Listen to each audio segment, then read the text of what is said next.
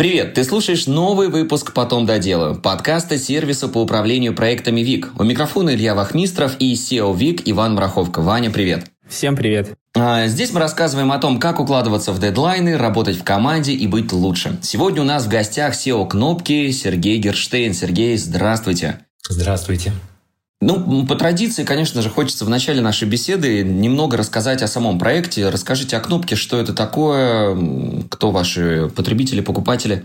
Да, «Кнопка» — это сервис для предпринимателей. То есть наша задача сделать так, чтобы предпринимателям, небольшим бизнесом, мы работаем с малыми бизнесами, было комфортно заниматься именно бизнесом, и не нужно было работать со всякими государственными органами, приходить, заниматься, разбираться, что такое бухгалтерия, как сдавать отчетность. И все вот это вот. А юристы, бухгалтерия, то есть полностью сделать так, чтобы предприниматель мог сфокусироваться на своем основном, тем, чем интересно заниматься, делегировав нам все неинтересное. Мы уже 9 лет на рынке, у нас достаточно большая клиентская база, и вот так мы и растем и занимаемся. Это касается только бухгалтерии или остальных сфер работы компании тоже? Это бухгалтерия, это юридическая поддержка, это какие-то поддержка бизнес-ассистентов. То есть, какая-то штука, связанная с тем, с чем самому предпринимателю заниматься было бы неинтересно. Понятно, что, наверное, там не все мы готовы взять на себя, но в целом мы стараемся достаточно широко на это смотреть. Конечно, главным образом этот запрос первый – это бухгалтерия. А почему именно такое название? Почему «Кнопка»? Есть какая-то предыстория у этого? Хороший вопрос. На самом деле, наверное, можно так на это сказать. Хотелось какого-то очень запоминающегося, простого названия, без каких-то таких сложных вещей. Ну и исторически этот проект начинался, был тогда какой-то банк, банк24.ру, может быть, слышали, потом у него отозвали лицензию. Но вот банк24.ру часто клиенты очень любили, называли точкой. .ру, точка. И как проект внутри точки захотелось, собственно, создать что-то вот с похожим, понятным, простым названием. Появилась «Кнопка». Точка, кнопка. Потом пути наши разошлись, то есть «Банк24» стал отдельно, у него отозвали лицензию, там появилась новая реинкарнация, та самая точка, уже точка, «Бан точка». Мы остались «Кнопкой», мы сейчас напрямую не связаны, мы независимы, но название осталось, и оно нам очень нравится. Ну, мы сегодня с вами тоже до начала нашего подкаста поговорили, что вы в компании уже в районе 3 лет находитесь. Вот можете рассказать о своем пути на позицию CEO компании? Да, конечно. Я в компании действительно скоро будет 3 года. Я до этого 10 лет проработал в Яндексе. И в Яндексе занимался много чем. И застал Яндекса, я туда приходил, там только-только отмечали 1500 сотрудника. Когда я из Яндекса уходил, там уже, по-моему, было 12000 сотрудников, то есть компания очень сильно росла. И Яндекс вообще замечательная компания. Мне там очень многое нравилось, я огромному количеству вещей там научился, и международным каким-то рынкам, и развитию, и куча вещей было что-то интересного, но... А потом в какой-то момент, вот 10 лет спустя, как-то захотелось каких-то, вот знаете, чуть-чуть большего уровня свободы, потому что Яндекс.Материал становился такой вот компанией большой, компанией с вертикальной такой вот структурой, и я вот как-то так вот за 10 лет видел, как компания из такого стартапа, хотя на 1500 человек, стала полноценной вертикальной компанией, ну, может быть, еще и не «Газпромом», но все-таки таким достаточно большим. И стало так немножко тесно, немножко душновато. И когда возникло вот такое предложение стать CEO компании, где много смысла, много свободы и много возможностей делать то, что считаешь нужным, я, конечно, не мог не согласиться. Так я оказался в «Кнопке», и до сих пор очень мне нравится то, что здесь происходит. Кажется, это прямо вот не зря было. А вот эта вертикаль, которая возникла в Яндексе, возможно ли было как-то этого избежать? Или вот с ростом компании это неизбежная история? Не знаю, здесь могут быть разные мнения. Хороший вопрос. Мне кажется, что этого можно было бы избежать, потому что в целом я верю, что даже в самых больших компаниях можно организовать больший уровень свободы. Но сколько людей, столько и мнений. Кто-то верит в то, что для того, чтобы двигаться быстрее, нужно чуть-чуть всех активнее организовывать в такие вот более строгие структуры, которые можно мобилизовать. Я больше верю, наоборот, в свободу, в бирюзу, в то, что нужно не мобилизовываться, а развивать творчество. И вот поэтому мне и нравится то, что происходит в «Кнопке». Здесь это все как раз есть, и мы можем это строить по-настоящему. Вот когда вы перешли на тот момент из Яндекса в Кнопку, эти изменения сразу почувствовались? То есть вот как они на вас отразились в эмоциональном плане, возможно? Да, конечно. Я когда перешел в Кнопку, я не просто перешел вслепую. Понятно, что я до этого разговаривал и с основателями, и они на меня смотрели, я на них смотрел, и с какими-то сотрудниками я разговаривал еще до перехода. И мне очень понравилось вот тот дух Кнопки, который тогда уже был. И понятно, зачем меня в Кнопку звали, там, на задачи масштабирования. Я понимал, что мне, какие возможности это дает. И поэтому, когда я перешел, примерно понимал, как это происходит. Но даже после перехода я еще все еще начинал, временами открывал для себя какие-то новые вещи, которые для меня связаны вот именно с бирюзой и свободой. И это редкая компания, на самом деле. Не так много компаний, которые я знаю, вот настолько бирюзовые внутри. И это прям очень здорово тут работать. Хочется все это сохранить и развивать. Я, в общем, стараюсь это делать. А сколько сотрудников сейчас в компании? Сейчас в компании чуть больше 200 сотрудников. Если не считать, у нас еще большое количество аутсорсеров, которые на такие разовые задачи. Но вот штатных сотрудников чуть больше 200. А еще не появилась потребность при таком количестве ставить каких-то второй уровень управления или третий, может быть, даже уже? А вот, это же не значит, что структура абсолютно плоская. То есть все равно есть какие-то круги, есть макрокруги, то есть некая структура есть, выросшая из холакратии, но сейчас она уже в чистом виде холакратии не является. Но при этом это абсолютно не является иерархической структурой в классическом понимании. И вот здесь у нас такой получился интересный фьюжн, который, наверное, правильной терминологии сейчас невозможно подобрать, потому что это что-то изобретенное нами. Но, тем не менее, очень интересно. Забавно, что когда мы иногда сверяем часы с какими-то другими компаниями, которые тоже пытаются что-то строить, там смотрим, что у них, что у нас, это очень интересно. У каждого возникает какой-то свой подход к воплощению холакратии и бирюзы. И интересно сверяться. И не все можно, то, что работает в одной компании, применить в другую. Но какие-то вещи прямо интересно сравнивать и пытаться копировать. Что касается все-таки вашего пути именно в Кнопке, от той позиции, на которую вас пригласили, до позиции директора, или вас сразу же приглашали на позицию директора, и вы с этой точки начали уже масштабировать Кнопку? Да, меня сразу же приглашали на позицию директора. То есть я в Яндексе уходил с позиции заместителя директора по продажам, и на позицию директора Кнопки. Угу. Все эти методы, которые там уже были наработаны, я так понимаю, вам очень органично они легли, то есть никакого отторжения они не вызывали. Но что отличает? Вы говорили уже, да, про холакратию. Этот метод управления, почему Кнопка сразу же была на нем? И почему, как я понимаю, все-таки в процессе ушла? Или продолжается все-таки эта история? Кнопка начиналась с классической холакратии прямо по книжке, как она там описана. То есть что такое вообще холакратия? Это метод управления, когда вместо вертикальной структуры управляют все. То есть там есть круги, и это просто такая терминология. Круг — это такое базовое подразделение в холакратии, в которое выполняют совершенно конкретные функции. У них есть метрики, у каждого круга есть метрики, которые нужно достигать. И у круга есть технолог, есть лидлинг, то есть специальные роли взаимодействия кругов, найм, увольнение и так далее. И в исходной модели Кнопки холакратия ложилась просто очень хорошо, потому что исходная модель Кнопки была такая: давайте сделаем круг как мини-команду, которая будет полностью от начала до конца вести какое-то количество клиентов. Взяли там, не знаю, сколько-то, 30 клиентов или 50, и круг, включен бухгалтер, юрист, бизнес-ассистент, первичник, зарплатник, еще какие-то роли. И задача этого круга — полностью доставить клиентам счастье. Кнопка, кстати, почему я говорю про «доставляя счастье», потому что Кнопка, когда организовывалась, она там съездили ребята в запас, поговорили с ними, взяли это за модель, попытались из запаса взять модель доставления счастья. Из банка24 взяли структуру холакратии, которая там уже была опробована. И часть основателей, которые пришли из СКБ «Контур», где они знали про бухгалтерию проведения клиентов, это все попытались собрать вместе и сделать сервис. И эта штука поначалу очень хорошо полетела. И Кнопка действительно полностью практиковала холакратию в таком ее классическом, понятном варианте. Но потом стало понятно, что холакратия местами мешает масштабированию, потому что есть, получается, много кругов, каждый из них ведет свой набор клиентов, но у какого-то круга лучше получается, у какого-то хуже. Кто-то лучше справляется, кто-то хуже. А методы-то у всех свои, единого подхода нет, потому что полная изоляция, холакратия, то есть каждый круг решает сам, как он это делает.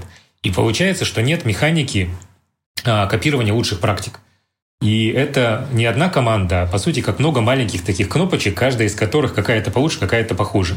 Это все не очень хорошо масштабируется. И в какой-то момент, все это было еще до того, как я в кнопку пришел, это такая предыстория кнопки, в какой-то момент стало понятно, что так сильно масштабировать бизнес не получится. И ребята решили взять все и переделать. И вот эти все круги их разобрали, сделали такой конвейерный подход по модели Toyota Production System, когда прямо вот идет вот эта вот задача по конвейеру. Сначала кто-то выписку грузит, потом кто-то ее обрабатывает, потом еще что-то. И вместо круга, который отвечает за общий результат, стали круги. Круг юристов, круг бухгалтеров, круг первичников. Такие функциональные круги. И тут уже холакратия как модель стала работать хуже, потому что нету круга, отвечающего за общий результат. Каждый круг отвечает за просто какой-то элемент. Стало очень гораздо больше взаимодействия, и нужно было выстраивать уже дополнительные связи, дополнительные кросс-метрики, и тогда появились уже элементы классического управления с какими-то другими штуками. И это собственно, привело к тому самому, что холакратию разобрали, но недоразобрали, потому что осталась бирюза, остались терминология, круги, технологии, а остались какие-то базовые принципы. Например, у нас практически полностью нет в компании финансовой мотивации. Все живут на окладах, никаких KPI и бонусов нет, и про это тоже интересно поговорить. И вот в таком виде оно, так или иначе модифицируясь, дошло до текущего состояния, и которое невозможно описать каким-то устоявшимся термином. Можно назвать это холакратией? Классический ответ нет, потому что все-таки очень много сейчас по-другому. Можно ли сказать, что это классическая структура? Совершенно точно нет. Точно много бирюзы, точно много свободы, какой-то фьюжн, которому нет названия, но нам нравится. Да, очень интересно. Про KPI и бонусы мы тоже сегодня, конечно, поговорим обязательно. Вы очень интересную такую историю рассказали, что изначально, вот эти круги, они действительно формировали свою клиентскую базу. У кого-то это получалось лучше, то есть практика действительно оказывалась лучше, чем у других кругов. То есть можно ли тогда сделать вывод, что на начальном этапе, например, развития компании, то есть в принципе полноценная холакратия возможна, но когда уже лучшие практики начнут проявляться, то, наверное, уже взять их за основу и начать масштабировать, переорганизоваться, и начать масштабировать на всю организацию. То есть это обязательно должно произойти? Не знаю. Это хороший вопрос. Если читать, какого-нибудь Федерико Лу про принципы процессуальной организации, там есть примеры компаний достаточно больших, которые вполне себе работают в модели холакратии. С другой стороны, если организуются вокруг, и не только в России, но и за рубежом, то таких компаний, которые полностью практикуют холакратию полноценно, их, в общем-то, не так много. Что говорит о том, что все-таки не так это все просто. Возможно, просто это еще такая все еще развивающаяся штука без какого-то такого сложившегося классического подхода. Может быть, когда-нибудь кто-нибудь найдет этот подход. А может быть, его и нужно, и это как раз и правильный подход, искать для каждой компании какую-то свою модель с принципом, с какими-то элементами холакратии, элементами еще чего-то. Я не знаю. Это, скорее всего, время покажет или не покажет. Так и будет ситуация поиска. У меня вопрос возник. Скажите, сейчас, получается, каждый круг, который теперь не включает в себя не всю команду, а только одну специальность, грубо говоря, круг юристов, или круг бухгалтеров, у них, получается, есть какой-то руководитель, и KPI теперь выставляя KPI на конкретное подразделение, наверное, несколько вопросов будет. Есть ли такое, что возникают конфликты, между кругами, потому что результат должен быть общим, кто-то где-то, какой-то круг оказался слабее, не дотащил, из-за этого у других кругов могут появиться проблемы. Такое бывает, не бывает, как справляетесь, является ли это проблемой этого метода управления и как вы это все устроили. И еще вопрос такой, у вас распределенная команда или это офис, и вы внутри решаете, или все на удаленке? Давайте по порядку, то есть про конфликты. Конфликты — это классика, они есть везде, и даже в классической модели холакратии круги предполагает, называется tensions, это проблема между кругами, которые должны решать лидлинки и как-то взаимодействовать, потому что все равно полной независимости кругов не бывает. Даже если каждый круг отвечает за свою, все равно есть какой-то круг, админов, которые обеспечивают то, что сеть работает и все остальное. И у них может быть нехватка ресурсов, все эти вещи. Поэтому конфликты, они существуют в любой модели, что в холакратии, что вообще в классической вертикальной структуре. Они как-то решаются. В вертикальной структуре это решается через начальство, А в холакратии это решается через переговоры. У нас, это тоже решается через переговоры с привлечением, если нужно, в качестве третейского судьи кого-то, кто авторитетен в этом вопросе.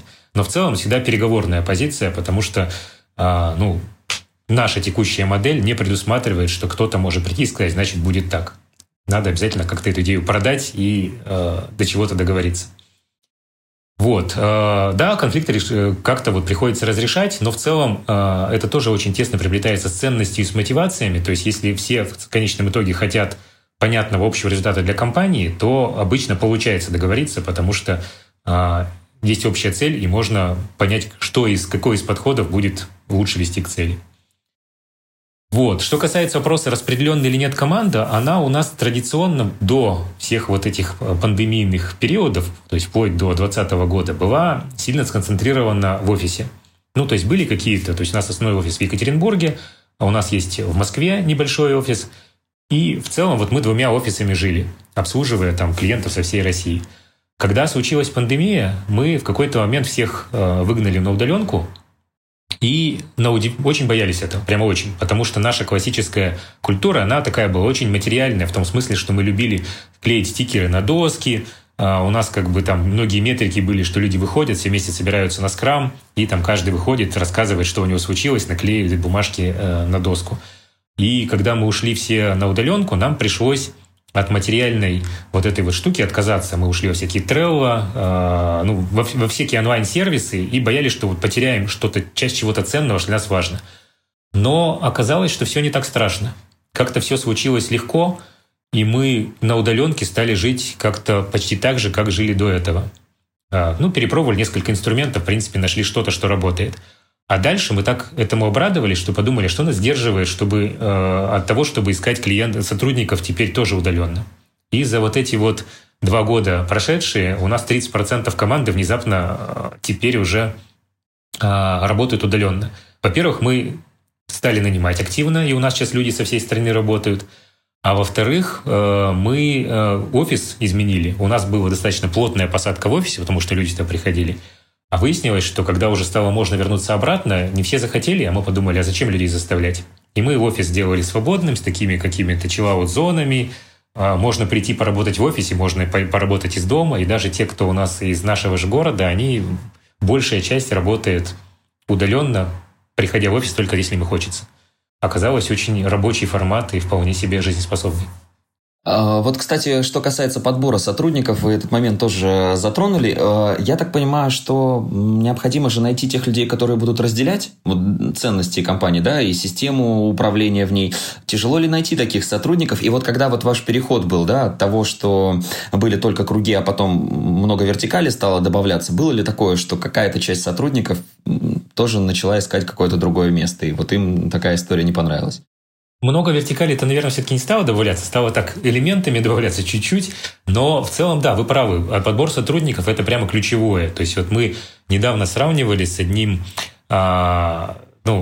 человеком, который тоже как-то мы с ним обмениваемся опытом, они пытаются у себя строить холакратию, мы у себя, и у них какие-то моменты, которые нам кажутся естественными, прям не получаются.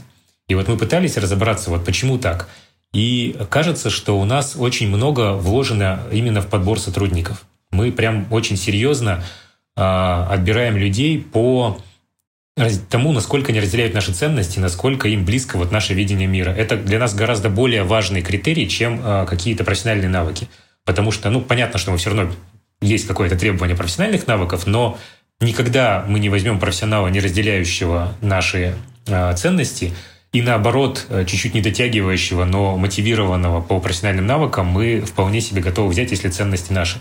Это даже очень сильно влияет на собеседование. То есть у нас на собеседовании мы какую-то часть времени говорим про профессиональную часть, и достаточно большую часть времени люди еще очень удивляются. Говорят, давайте поговорим про вашу жизнь. Чем вы живете, как это все устроено. Люди закрываются, почему меня про это спрашиваете. Не привыкли. Но нам это важно. Потому что именно это позволяет вам построить ту команду, которая будет разделять общие ценности. А это очень интересно, кстати, именно момент собеседования. То есть какие еще там могут быть вопросы? Да? Ваш привычный уклад жизни. Как вы понимаете, что человек ваш, что вольется органично в вашу систему? Сложно это описать какими-то понятными критериями. Типа вот... Это штука, которую сложно делегировать. То есть невозможно составить чек-лист, отдать ее кому-нибудь, сказать, вот смотри, здесь вот 8 из 10 набрал, значит, молодец, подходит. Это какое-то тоже, но некоторая насмотренность, некоторый опыт. И не случайно, когда у нас те люди, которые только начинают собеседовать новичков, они начинают это обязательно в паре или с кем-то, кто уже проработал это в Кнопке. Для меня самого это был новый опыт, потому что я сам до прихода в Кнопку так не делал. То есть я там людей собеседовал по-другому. Это, с одной стороны, выглядит как разговор, такой обычный человеческий разговор, но достаточно глубоко уходящий в какие-то вот личные вопросы. Что ты живешь, какие ты читаешь книжки, что ты думаешь, как ты относишься к тем или иным вещам. Расскажи там о своем детстве, расскажи о своей семье. И по ходу этого все всплывают какие-то вот ценностные вещи. И становится понятно, насколько человеку близок вот свобода, близко чувство ответственности, потому что свобода и ответственность неразделима. И насколько он готов брать на себя, вот что-то брать на себя и куда-то там двигаться. Вот это вот смотришь на это и понимаешь, наш человек, не наш человек. Он может быть очень крутой профессионал, но если он не вписывается в наши ценности, то, скорее всего, вот ему будет самому и нам будет некомфортно вот в этой вот истории. Вот как-то так. 30% сотрудников, вы сказали, да, уже находятся на удаленке в данный момент, но тут же помимо плюсов очевидных, есть же и проблемы, в первую очередь, наверное, связанные с контролем деятельности сотрудников. Вот как в этом плане вы справляетесь, как управляете сотрудниками по удаленке? Может быть, тоже есть какие-то системы, метрики, как отслеживаете там? Отлынивают они от работы, не отлынивают, как это происходит? Вот тут вот как раз то самое удивительное сработало, почему я говорю, что мы неожиданно легко перешли на удаленку. Дело в том, что вот за счет вот нашего такого построения, когда все построено на ценностях и на итоговых командных метриках, у нас как такового контроля деятельности не было и внутри, и нет сейчас. То есть когда человек приходит в офис, никто не контролирует, во сколько он пришел, во сколько он ушел, что он конкретно делает. То есть у нас нет никаких этих вот, не знаю, чего там бывает, на компьютере ставят каких-то эти самые программы, которые следят, там скриншотики делают. Мы исходим из того, что человек мотивирован приносить результат. И не важно, сколько времени он делает, важно, какой результат он приносит. И от этого, когда человек ушел на удаленку, в общем, ничего не поменялось. Мы точно так же не контролируем его на удаленке, как не контролируем в офисе. Понятно, что есть какие-то психологические моменты. Дома иногда сложно сосредоточиться самому человеку. То есть он, в принципе, хотел бы, но дома у него, там, не знаю, дети, собака, еще что-нибудь, и его это все отвлекает. Ну, тут вот смотрим. Ну, собственно, он сам в первую очередь решает, получается, не получается. Может быть, ему все-таки проще в офис приезжать, пожалуйста, еще как-то.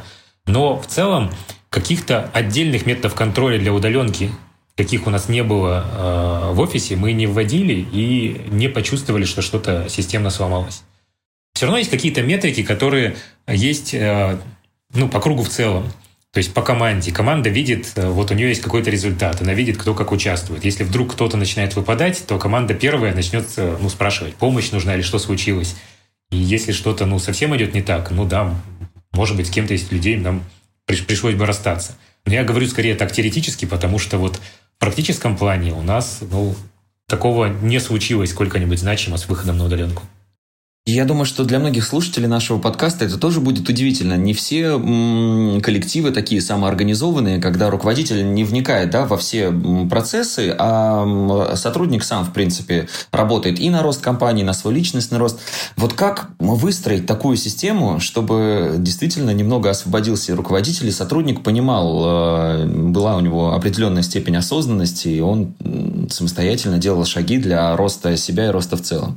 Ну, это же не то, что совсем нет никаких там руководителей ответственных. Все равно в каждом круге есть, вот мы все еще называем технолог, хотя, по сути, это уже не из холакратии, это просто, ну, какой-то человек, который отвечает за деятельность круга. И он занимается и подбором людей в круг, и он следит за тем, что происходит в круге, смотрит за метриками круга,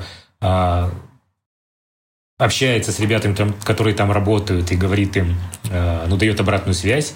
Поэтому в целом нельзя сказать, что люди совсем уже не то что самостоятельные, совсем брошенные и не получают обратной связи. Это, кстати, тоже очень важная штука.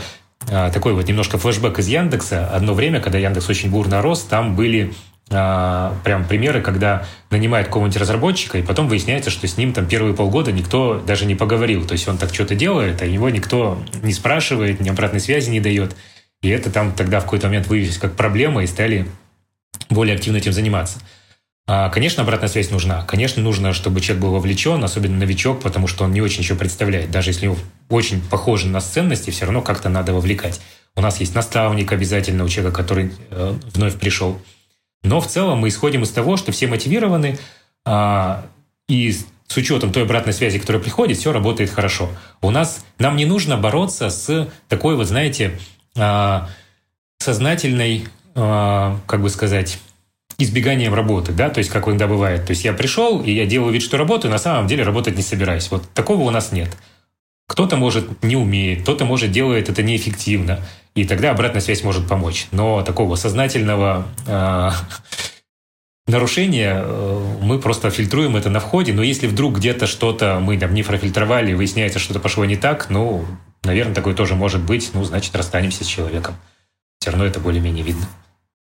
Но это в основном касается момента с исполнением, да, той или иной работы. То есть, ну, человек, у него есть какое-то определенное задание, он его должен выполнить. Там неважно, сколько ему на это времени понадобится, чтобы оно было выполнено. Главное, чтобы это было в срок. Но вот если говорить о каких-то более ответственных решениях, принимаемых в компании, то есть, насколько большой вот этот уровень свободы, то есть, может ли сам сотрудник принять какое-то ключевое решение, да, в процессе там, решения той или иной задачи, и понесет ли он потом ответственность за это решение, или все-таки это целиком и полностью на плечах руководителя?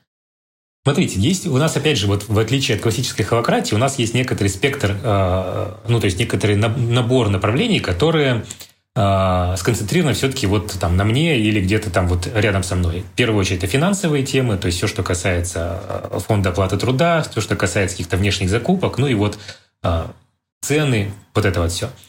Но вот за пределами вот этого там спектра достаточно узкого, по большому счету, финансовых вещей свободы очень много. Мы декларируем такой принцип, что любой сотрудник может в рамках вот своей деятельности просто взять и принять то решение, которое он считает правильным. При этом у него есть одна важная обязанность. Прежде чем он это решение воплощает, он должен поговорить со всеми теми, кого это решение, изменение может затронуть. Что важно, он не обязан получить у них согласование. Они могут быть против. Он должен просто с ними поговорить и выслушать, что они ему скажут. Если они его убедят, что это не нужно делать, ну, значит, делать не нужно. Но если они против, но он все равно считает, что он прав, он просто берет и внедряет. Это действительно возможность, право каждого сотрудника. Может ли он ошибиться? Безусловно. Несет ли он ответственность за результат? Безусловно. Но в чем заключается ответственность? Это тоже очень важный момент. Ответственность не в том, что если он ошибся, он будет наказан.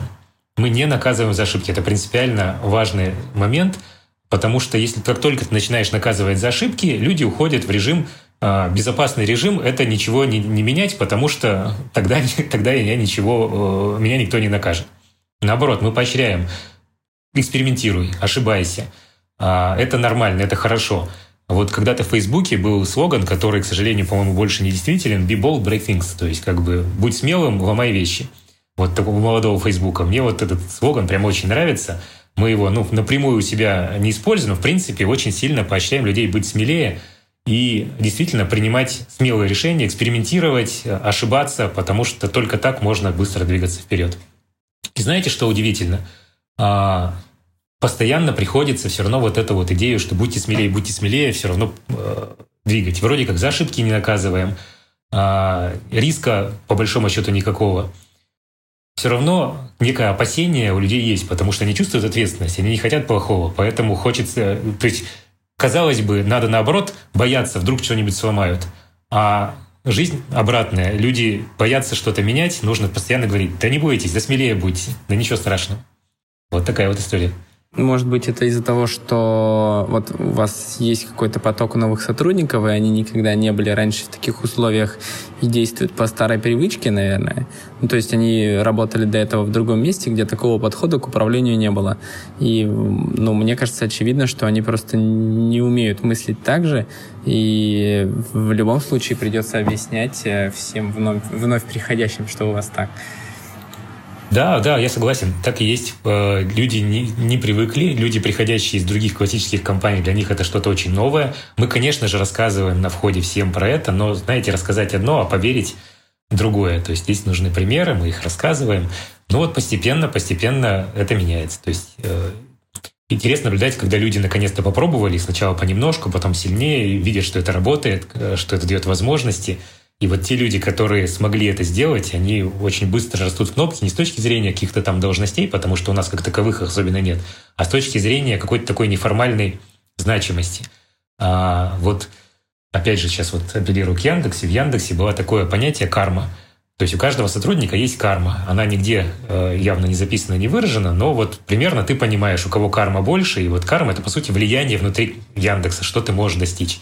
В Кнопке мы такого не используем, но по большому счету такой же есть. То есть понятно, кто вот настолько обладает авторитетом, что может, по сути, кого угодно в чем угодно убедить, а кто, новичок, и кому нужно свою карму нарабатывать. Вот именно таким способом, через внедрение изменений, через какие-то вот новые проекты, карма и наращивается. Сергей, правильно ли я понимаю, что вот та свобода в плане возможности совершить ошибки у сотрудников, она не может дать возможности совершить какую-то фатальную ошибку? То есть в любом случае уровень-то этих ошибок ограничен. Нет такого, что вот кто-то может что-то сделать, и все, компания не будет существовать из-за этой ошибки. То есть это вот что-то такое не сильно значительное, но все равно как ошибка это будет выглядеть, чтобы наработать опыт. Или вот как это выглядит? Просто я знаю, что есть такие люди, которые вот с места в карьер могут прыгнуть и вообще сломать все, что хочешь, но это же может серьезный урон принести компании. Да, хороший вопрос. На самом деле тут какая тема? То есть, во-первых, надо различать ошибки честные, когда ты хотел как лучше, но чего-то не предусмотрел, или это вообще невозможно было предусмотреть, можно было только там прыжок веры, и ты не попал, и ошибки как такие вот, как бы это сказать-то? В общем, когда ты сознательно решил чего-то не делать или сознательно решил, что будь что будет. Вот мы стараемся это очень четко разделять, и в целом это почти всегда понятно. Это халатность, небрежность или это честное желание сделать хорошо, но не получилось.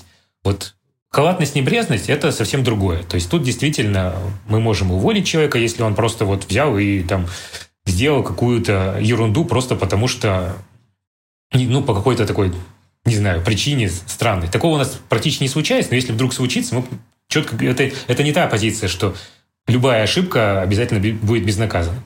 А вот любая ошибка вот второго рода, когда ты честно хотел хорошо, но почему-то не получилось, мы никогда за нее не наказываем. Можно ли честно хотеть хорошего и принести фатальный урон компании? Знаете, наверное, можно, но опять же в жизни, когда компания уже стоит на рельсах, достаточно сложно одному человеку искренне хотеть чего-то и сделать так, что никто этого не заметит, никто им вовремя не скажет, смотри, кажется, ты там что-то делаешь не то, так что это прямо компанию уничтожит. Мне даже, прям сложно представить, что бы это могло быть. Поэтому мы как-то вот не пытаемся здесь как-то ограничивать. А бывали ли примеры злоупотребления вот той свободы, которую вы предоставляете? Вы знаете, вот я не могу вспомнить каких-то реальных примеров злоупотребления. Наверное, можно найти какие-то примеры, когда приходит новичок и вот злоупотребляет свободой с точки зрения того, что мы его не контролируем, а он там условно забил на работу, да, но мы это быстро выявляем и уволим его, да, то есть это такая вот скорее мелкая история. А злоупотребление, что кто-то пришел и там сознательно вред принес компании, у нас вот такого в принципе не было. Опять-таки вот может быть, мы слишком сильно опираемся на ценности, и, может быть, если мы там сильно вырастем, и будем, у нас там не 200 человек, а там 1000 человек, нам нужно будет внедрять уже какие-то области там разграничения прав доступа, контроля, чтобы защитить от каких-то вот таких вот от того, что человек может нанести вред. Но сейчас вот у нас такого нет, и мы как-то пока не сталкиваемся с такими проблемами. Вот для тех руководителей, которые сейчас нас слушают, неважно какого звена, момент с делегированием. У вас действительно получается, что вы огромное количество свободы делегируете вашим сотрудникам, и они очень много решений принимают самостоятельно. Вот тем, у кого пока такая система не выстроена, как перейти к этому, как не побояться начать делегировать, потому что многие же действительно считают, что лучше тебя никто с этой задачей не справится. Вот как привить это себе? Знаете, это вообще отличная тема. Я про нее очень часто разговариваю с начинающими руководителями, в том числе в Кнопке, Потому что это прямо, на мой взгляд, такой качественный переход, когда человек становится настоящим руководителем. Его всегда очень больно переходить. Я это даже по своему опыту когда-то вот много лет назад помню. То есть ты тебя назначили руководителем. Ты начинаешь руководить, у тебя есть команда. Почему тебя назначили? Потому что ты лучше их. Ты можешь делать то, что они не могут, или ты можешь делать лучше. И дальше у тебя возникает вот эта вот прям проблема. Ты понимаешь, что тебе самому ты сам сделаешь лучше. Но если ты сам будешь делать все или будешь за ними все контролировать, то ты неизбежно становишься узким горлышком. То есть твоя команда не может двигаться быстрее, чем ты сам все делаешь. И тебе в какой-то момент нужно перешагнуть и отпустить, и допустить, чтобы кто-то сделал хуже, чем ты, но ты в это время сделал что-то более важное. Вот если это не преодолеть, то, на мой взгляд, ты до конца не стал настоящим руководителем. И вот это прямо вот такой вот сложный, болезненный шаг, когда ты преодолеваешь, говоришь, все, я отпустил, я контролирую только важное.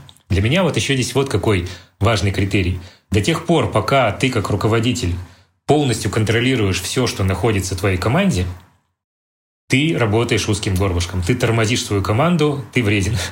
То есть ты становишься эффективным тогда, когда ты перестаешь контролировать все, потому что она движется быстрее, чем ты можешь контролировать. Тогда ты эффективен, тогда ты уже выбираешь важное, что контролировать, остальное делегируешь. У вас вот этот переход, помните, когда он произошел? Может быть, какой-то ключевой момент вот как раз был, и вы поняли, что все, я начал делегировать.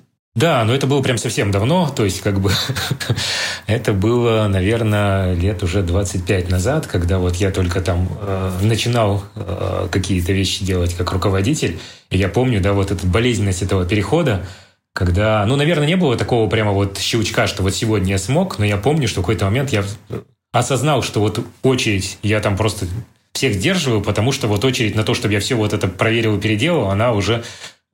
плохая, я начинал, все, надо отпустить. Пусть это будет чуть хуже, чем сделаю я, зато это будет без моего участия. Вы сегодня тоже уже говорили про то, что в компании «Кнопка» KPI, бонусы отсутствуют. Система мотивации, как она вообще таким образом выстроена? Можете поподробнее рассказать про это? Я верю. На самом деле для меня это тоже было в какой-то момент. Я не всегда так считал, к этому осознанию позже пришел. Но мне в этом смысле очень помогла книжка Дэна Ариэли «Предсказуемая иррациональность». А там совершенно хорошо на прямо реальных примерах доказывается, что люди устроены таким образом, что для них есть вот финансовая мотивация и нефинансовая мотивация. И вот парочка примеров, которые хочется просто даже вот из этой книжки притащить, привести, они вот такие. Вот если попросить какого-нибудь высокооплачиваемого человека, допустим, там, нейрохирурга, там, это на западных этих самых, поучаствовать в какой-то волонтерской деятельности. Кстати, вот можешь ли ты бесплатно, там, не знаю, прибраться в парке, мусор в мешки собрать. Очень многие соглашаются, потому что это волонтерство, это хорошо. Если тем же людям сказать, а готов ли ты вот поработать, собирать мешки за $5 в час? Казалось бы, та же работа, только за деньги. 100% отказываются, потому что что такое $5 в час? Моя зарплата вот какая, зачем я буду это делать?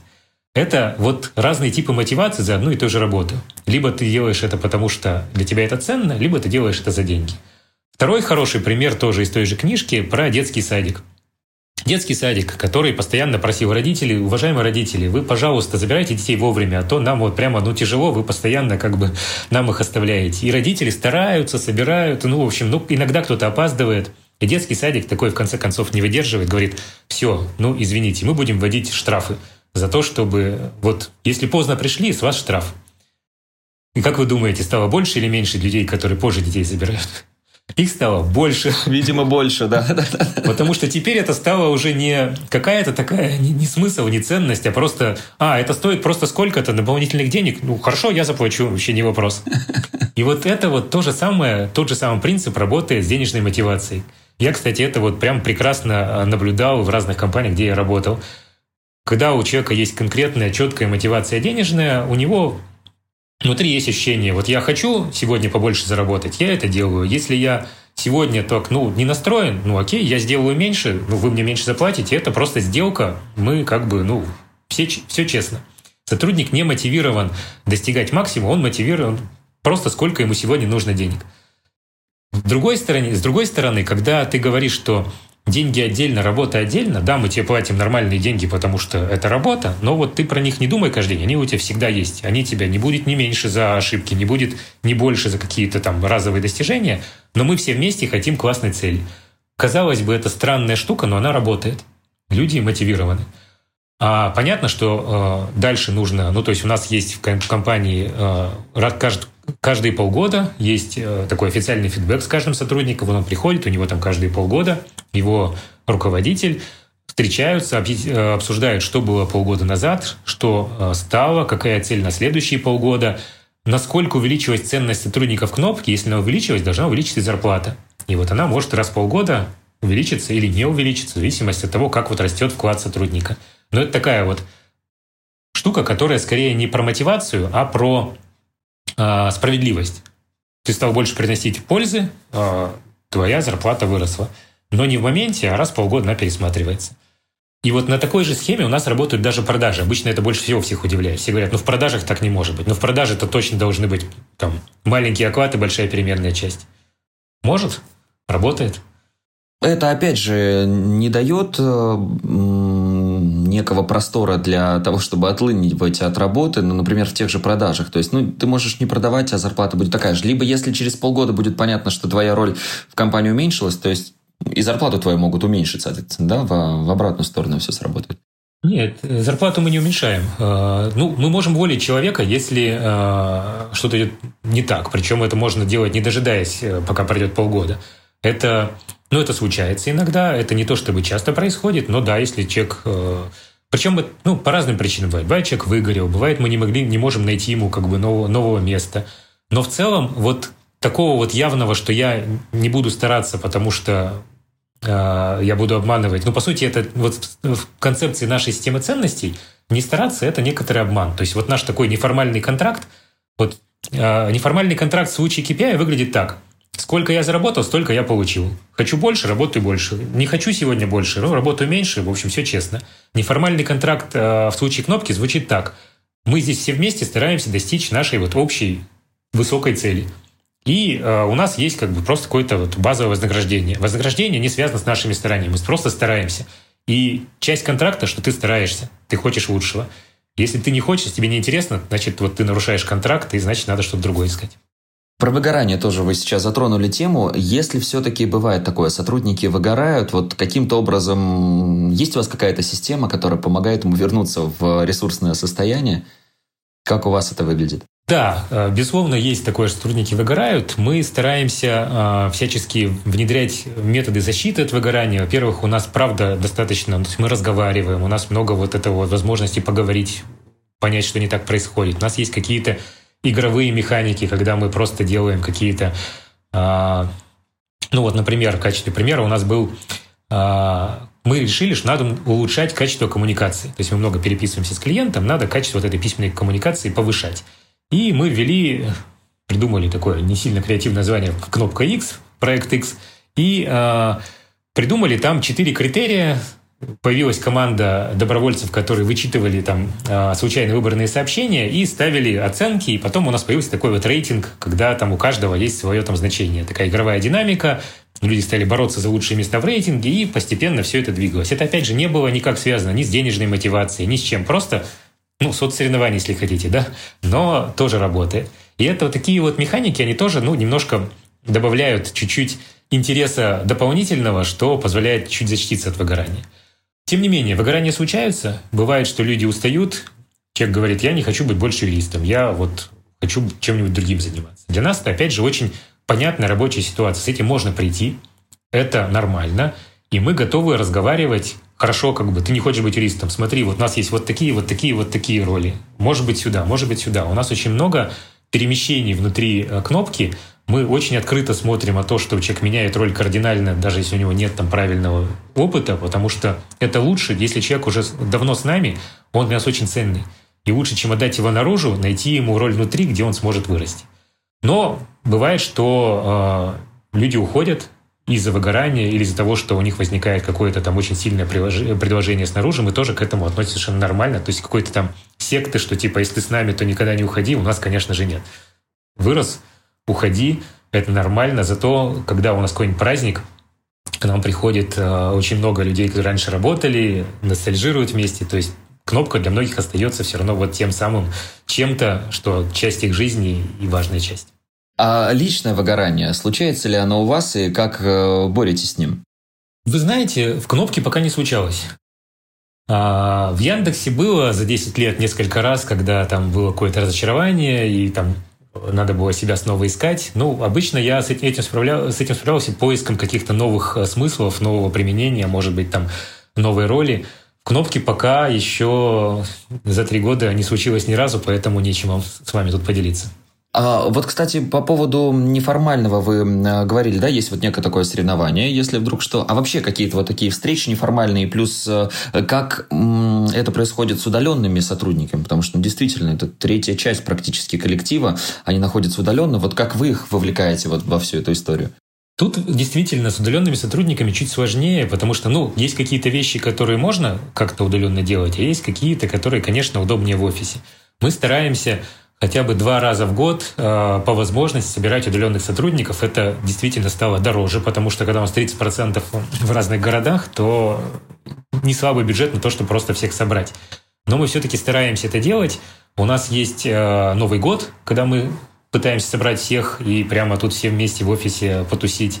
И у нас есть такой вот традиционный летний августовский сплав, когда мы всех собираем желающих и все вместе, значит, вот по речке сплавляемся с ночевкой в палатках. Опять же, ну, только для желающих. Какой-то определенный маршрут или всегда он меняется? Ну, он может меняться, то есть нет какого-то определенного маршрута, но все равно это где-то здесь, вот в окрестностях города. Это очень такой не напряженный спортивный, потому что люди разные, то есть это не какая-то такая штука, которая скорее развлекательная, чем нагрузка, но вот кто-то может просто сплавиться, кто-то может переночевать и второй день остаться. Все это организовывается, там автобусы, катамараны, вот это все. И это такое тоже корпоративное мероприятие, которое существует уже столько, сколько существует Кнопка, с удовольствием люди съезжаются и позволяет как-то так вот неформально познакомиться, увидеться с теми, кого ты видишь только удаленно по видео.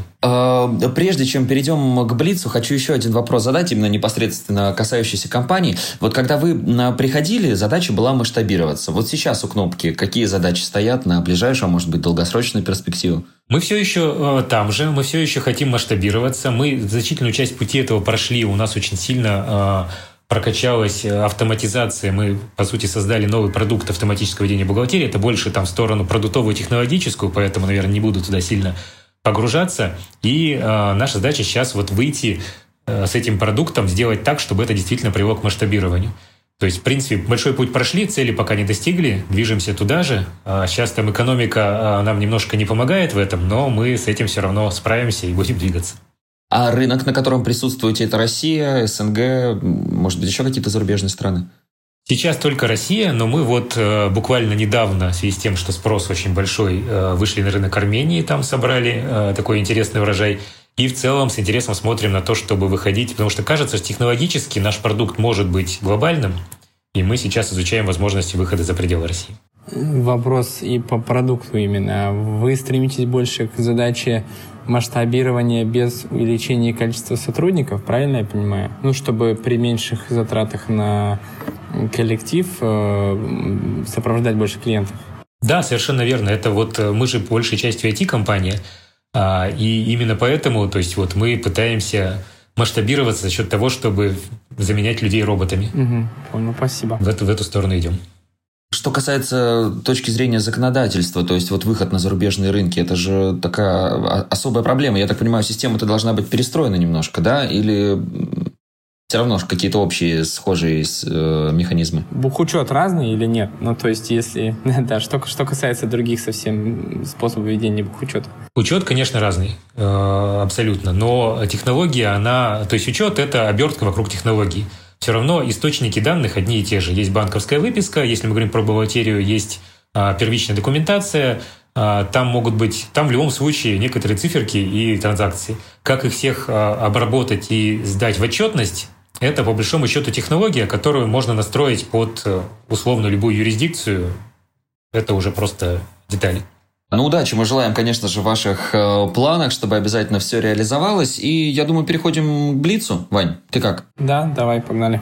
Итак, что касается Блица. Несколько вопросов. Можно отвечать коротко, можно развернуто, по желанию. Первый вопрос. Какими инструментами пользуетесь в работе? Если говорить про кнопку, у нас очень много таких классических айтишных инструментов. У нас Жира, мы сейчас перешли на всякие Trello, естественно, Zoom, вот все вот это вот, естественно, там почта и так далее. Вот, Mattermost, на который мы там перешли со Slack'а.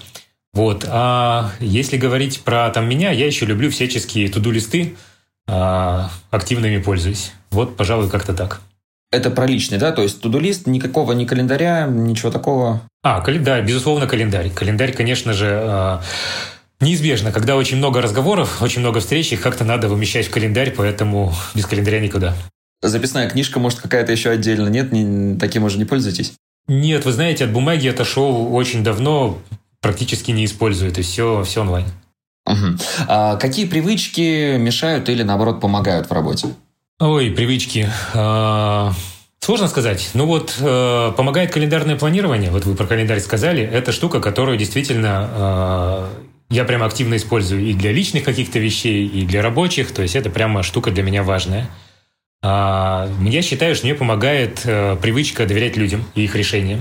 То есть мне это дается легко.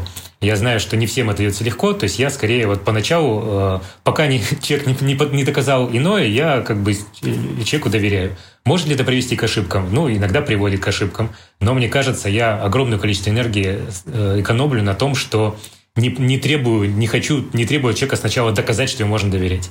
По умолчанию доверяю. В моей жизни это работает.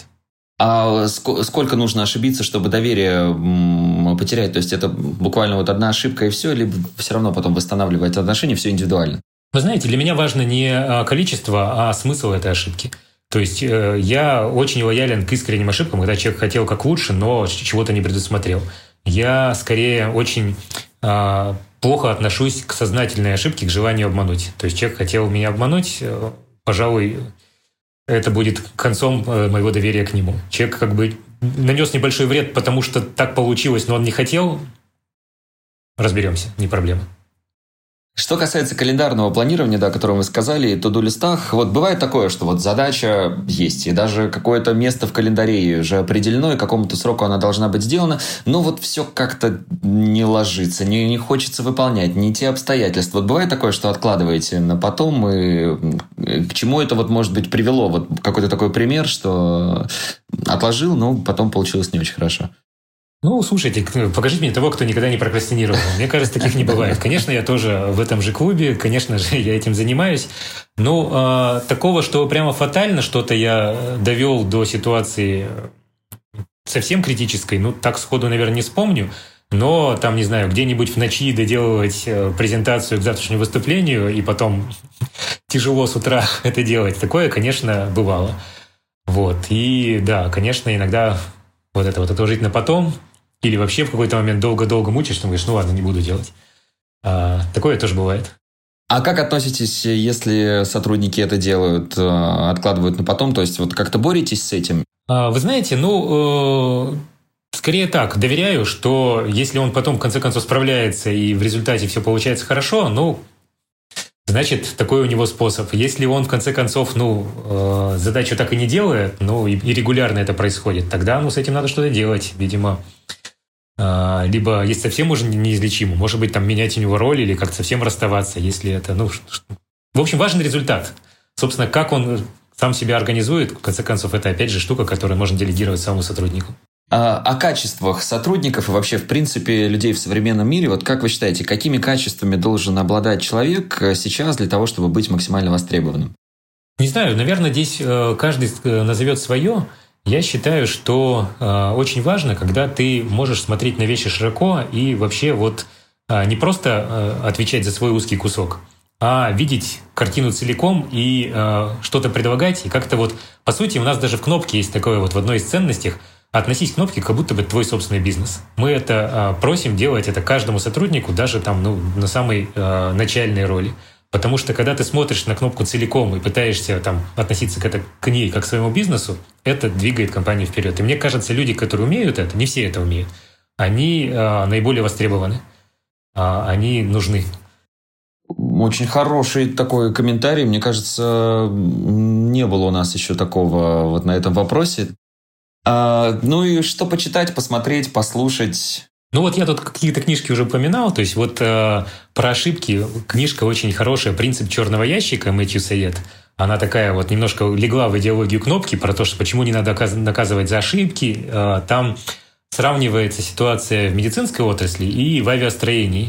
И вот автор сравнивает, почему авиастроение за какие-то там меньше 100 лет прошло путь от того, что это была самая опасная отрасль в мире, до какой-то абсолютно безопасной, а в медицине количество ошибок как было большим, так и осталось. И связывают это с тем, как относятся к ошибкам там и здесь. Книжка очень интересная, вот именно благодаря ей мы вот выработали наше отношение к ошибкам в кнопке. Еще книжка, вот я уже упоминал, «Предсказуемая иррациональность» Дэн Ариэли. Там, кроме вот этих примеров про финансовую и нефинансовую мотивацию, еще очень много таких очень практических примеров. А главное, книжка читается как детективчик. То есть я прямо вот она такая вот, хочется ее прочитать за одну ночь, очень заходит, очень легкая и очень полезная. И третья книжка, тоже такая бизнесовая, Дэвид Марки «Разверните ваш корабль». Про то, как...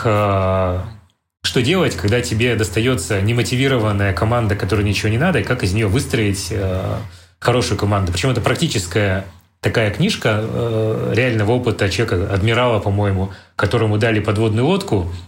Он хотел какую-то самую лучшую подводную лодку, ему почти уже дали, а потом что-то поменялось, ему дали самую худшую, самую плохую подводную лодку, и ему как-то пришлось с этим мириться, но он из нее все равно вот выстроил классную команду. И это про бизнес, про управление. Вот как-то так. У меня все книжки, да, то есть я как-то чуть меньше смотрю каких-то таких вот именно видео бизнесовых. Я вот люблю больше такие книжки читать. Вот как-то так. Сергей, спасибо вам большое. Еще раз, да, хочется пожелать удачи вам в вашем масштабировании, в захвате новых рынков. Спасибо большое, что уделили нам сегодня время. Прекрасный подкаст получился. Очень рад знакомству. Спасибо, Илья. Мне было очень приятно. Спасибо.